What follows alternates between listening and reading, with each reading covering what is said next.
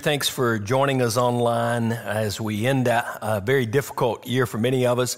But I want to thank you on behalf of Brentwood Baptist for your partnership with us uh, in reaching this community. And literally, because of the internet uh, um, around the world, we've been able to engage people this year. I realize I'm new and people are still getting to know me, but I came out of the business world into vocational ministry at the age of 38 and served as a senior pastor for about 18 years. Mike Glenn uh, had, has been a longtime friend.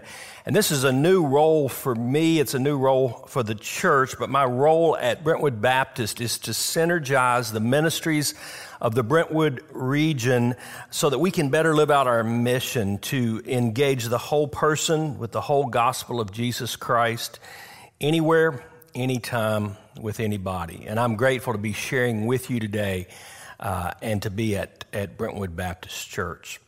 I want to consider a story that appears just after the Christmas story, and we can include it with the Christmas story. It's a great way to end the year. It's in the book of Luke. If you'd find a copy of God's Word or follow along on the screen, Luke chapter 2, verse 41. Listen to these words.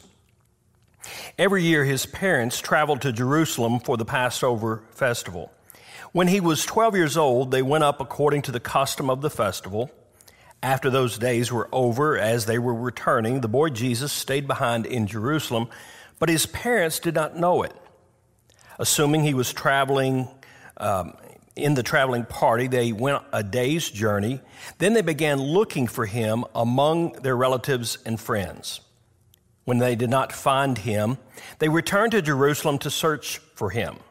After three days, they found him in the temple, sitting among the teachers listening to them and asking them questions. And all those who heard him were astonished at his understanding and his answers. When his parents saw him, they were astonished. And his mother said to him, Son, why have you treated us like this? Your father and I have been anxiously searching for you. Why were you searching for me? He asked them. Didn't you know that it was necessary for me to be in my father's house? But they did not understand what he said to them. Then he went down with them and came to Nazareth and was obedient to them. His mother kept all these things in her heart. And Jesus increased in wisdom and stature and in favor with God and with people. Would you pray with me? God, I thank you for these words, and I pray that you would be our teacher even today and that lives would be changed as we are obedient to you because of this text. In Jesus' name, amen. A couple of quick points before we unpack this text a little bit. This is an odd, rather, story to end the Christmas uh, season uh, that, that is found in Luke uh, chapter 2 and then the beginning of Jesus' ministry. It's almost tucked in there in, odd, in an odd kind of way. But Luke had told us at the beginning of Luke that he was going to write an orderly account he had a purpose in placing this story here. Part of our discipleship journey is going to be to discover why it's here. Also, this culture was very different than our own culture. It wasn't unusual to hang out with extended family members. This was a very close knit society. They were traveling in caravans. Men would often travel with men, women with women. Uh, the children would be playing together. Don't spend too much energy asking how Jesus got separated from his parents. That wasn't that unusual in that day, and it's not the meaning behind this story. But as we walk through this story, there are a few truths Jesus models for us that can help us in our attempt to be disciples, and I'll kind of point them out along the way. First, though, it says that every year these these were faithful parents. They, they went every year as, as was the tradition. They were faithful to the Jewish traditions. They were faithful parents. You know, what kind of parents would we expect God to have chosen to raise his son? But it says after three days, they found him sitting among the teachers. Last time uh, Cheryl and I were in Israel, the, our guide took us to a temple and, and to a little place in front of the, the temple. And, and he said, This is one of the few places that we know for sure with reasonable certainty that Jesus actually stood on these steps, and it was in this outside this temple in this very moment right here. It's important to understand what happened beginning at the age of 12 for a Jewish boy. At the age of 12, Jesus is, is not yet obligated to attend the festivals uh, with his parents. That would come on his 13th birthday. But at the age of 12, a Jewish boy started to be discipled, started to be trained in their father's vocation. And of course, Joseph was a carpenter. So, by custom, at the age of 12, Jesus should have been hanging out more with Joseph with a hammer in his hand. But of course, Jesus' real father was the creator of sunsets. His real father doesn't build furniture or houses, he builds mountains and oceans and stars. And so here, Jesus was very much beginning in his father's business. The people who heard Jesus were amazed at his, at his wisdom, but Mary and Joseph were apparently astonished at his lack of consideration for their feelings. Mary said, Son, why have you treated us like this? This was a reminder how she must have felt when she discovered Jesus was missing. I read one commentary, it said, they must be both frightened and angry, alternating between, please, dear God, and wait till I get my hands on him. The slow journey back to Jerusalem and the search in the city must have been sheer torture. And if you're a parent, you probably understand that range of emotions if ever a child goes missing. Here, notice though, Jesus spoke of my Father. God was usually referred to as our Father. Even by Jesus in the Lord's Prayer, he, he says, Our Father who art in heaven. From the book uh, uh, Sitting at the Feet of, of the Rabbi, the author writes, Unlike our tendency to focus on our own individual needs, Jewish prayers tend to involve community prayer for the needs of the whole people. Even today, some prayers cannot be offered unless 10 adult male Jews are present to represent the people as a whole. The term my father was daring, almost unheard of in the day. Jesus said, Didn't you know I had to be in my father's house? It probably blew his parents' mind and all the onlookers as well. Yet the first words Jesus spoke in the gospel was a question. Jesus said, Why are you searching for me? Jesus had to be in his Father's house.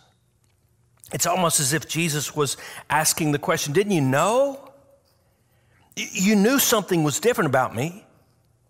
You, you knew from where I came. Uh, remember that whole virgin birth thing? You knew I was set apart as God's son from the very beginning. Didn't you know that I had to be in my Father's house? As we come to this passage in Luke, a transition was beginning in Jesus. In fact, an interesting parallel of submissions is happening here. Jesus would still need to submit to his earthly parents, and yet here he's beginning to submit to his heavenly Father. Much of what happens in the rest of the book of Luke will bridge upon this account. We, we don't know a lot about Jesus' years, his life from the, this moment until he began his, his earthly ministry, his public ministry, but a change was happening. Jesus was becoming a man, a man with a purpose, the purpose to be the Savior of the world. At the age of 12, he would be discipled in that role, as he would later say, by a father. He later tells us he did only what the father told him to do. That's what a disciple does. And apparently, Luke wanted us to have a front row seat at where the journey began. But something else happens in this story. Um, but Jesus teaches us this truth in this passage. God's authority always trumps the authority of man every single time. But again, something else is happening in this story. Some, some scholars treat Jesus' words as a rebuke against his parents. But remember from the story, Jesus uh, quickly became submissive to his parents. He went with his parents. Jesus had to be in his father's house, but he was still a boy, very much under authority. And I think that's interesting because Jesus did not use his position in the Trinity as an excuse to rebel against his earthly parents. Just as he voluntarily came down from heaven and went to the cross, Jesus voluntarily submitted to his parents, fulfilling the commandment to honor his father and mother. And in that, Jesus teaches us a, a, another important truth I'd love to point out to you, and that's that sometimes we have to exercise humility even over our own authority. Just because you have the right to do something doesn't mean it's the right thing to do. You know, we live in a very individualistic society. We fight for our rights, our desires, our privilege. Submission to authority is not always the American way. But sometimes humbling ourselves to others, even when we don't have to, could be in a marriage, could be in a work situation or friendship, perhaps even in the church. You know, the style of music may not be for you, but maybe it's to reach someone else. You know, even the decisions, some of the decisions we've had to make during 2020 have not, it's caused people to fall on both sides of the issue. Sometimes we have to humble our own desires, even when we don't have to do so. The Apostle Paul writes that we should submit one to another and that as believers we should consider others' interests ahead of our own. But that's hard, isn't it? Yet it's the example of our Savior. Jesus obeyed even when he didn't have to, and we can learn from that. Another truth from this story I'd love to, to point out to us that Jesus teaches us here is that community is an important part of discipleship. Community is an important part of discipleship. The Jews learned by asking questions. The me- their method of teaching was to ask the student a question, and then the student would answer, and then the teacher would rephrase another question to see if the student was grasping what they were trying to teach them. When I pastored years ago in, in Lexington, Kentucky, I made friends with a Jewish rabbi, and as we would discuss the Old Testament, he would ask me a question about the text. And I knew he already knew the answer he was asking. He knew the text better than I did. But he was forcing me to think through, to internalize it. Apparently, these Jewish teachers in the temple had been questioning Jesus, and they were amazed at his answers. In his humanity, Jesus was partially molded and shaped by those teachers in the temple. Of course, he would change some of their theology eventually, but they played a part in his story. And I think that's an interesting point about discipleship. We grow as people invest in us, and others grow as we invest in them. As a pastor, people in the pews have always made me a better pastor. I'd been a leader a long time when I left the business world to go into the vocational ministry world. I'd never been a pastor before, and I'm an introvert. And so, after I would speak on a Sunday, I would kind of disappear from the crowd. One Monday, a godly older deacon came into my office. He said, Pastor, can I, can I challenge you somewhere? I said, Sure. He, he said, you know, if, if when, after your sermon, if you'll go to the, the back of the room and shake people's hands on their way out, they'll be more likely to come back the next week. And he was so right. It became a signature of my ministry to try to meet everyone I could in the church. In fact, if you're here next time in public services, I would love to meet you as well. But people make us better. What does it take to increase in wisdom? being around wiser people than you, and learning from experience. I think scripture is meant to be analyzed in its context, but it's also meant to be analyzed in its application. And one application here is that Jesus models for us, as much as any other passage, if you're going to be a disciple, then you'll need to be with others who help you grow, and you'll need to grow. In 2021, how will you do as Jesus did and grow in wisdom and in stature and in favor with God and people? Do you have a plan for that? You have a plan to grow? In fact, could this coming year, 2021, could it be your year? Could this be your year to, to maybe join a group that we offer here and, or, or to find your, your place in mission? We like to say everybody in a group and everybody on mission. Could this be your year? Could this be your year to grow closer to the Lord? Could this be your year where you surrender everything, or at least whatever you're holding on to, to the Lord? Could this be your year to go public with your faith? Maybe to your coworkers, your friends, your family, maybe even through believers' baptism. Could this be your year? Let me ask you two important questions about this concept of that we grow in relationship with others. First question is who is investing in you? Maybe someone through one of our group's ministries, maybe through our men's or women's discipleship programs. You may not know this, but we, we send out a daily email devotional. If you're not signed up for them, maybe you should be. That'd be a way for you, some others to invest in you. Perhaps you need a mentor this year. Who is investing in you? And then the second question in whom are you investing? In whom are you investing? Maybe it's a child, maybe it's a grandchild, Perhaps you'll find a place to teach the next generation through one of our age graded ministries. Maybe you'll find a place through one of our partner ministries.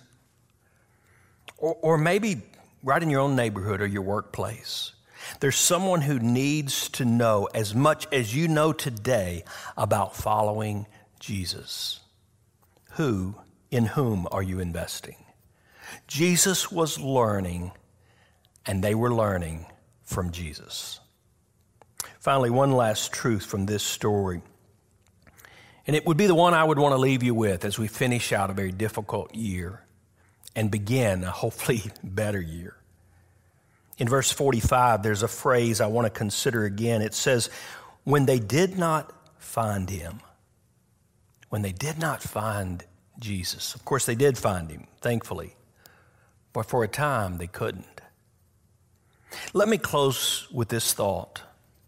Imagine your 2020 if you couldn't find Jesus. Imagine 2021 or any other year. Imagine if there was no Jesus to cling to or rely on. Thankfully, they found Jesus. And I hope you have as well. I wouldn't want to face another day or another year without him. And if you've not found him yet, why not commit your heart to him right now? Simply tell him you believe or recommit to Him. Right where you are right now, say, 2021, Lord, I'm committing my life fully to you. And if you need help with that, simply text the word connect to 623 623 and we'll reach out and help you. We want to walk with you for a better 2021. Let us begin a new year with a renewed focus on our still reigning King. Would you pray with me? God, I thank you for this story. And it's not, it, it's an odd little placement, and yet it's an important story. Help us to learn from our Savior through it and make us more like you. And Lord, I pray for this church and I pray for the people who are viewing this message that, Lord, you would guide us along the right paths into a new year and that we would follow wherever you lead us. In Jesus' name, amen. Thank you for watching. God bless.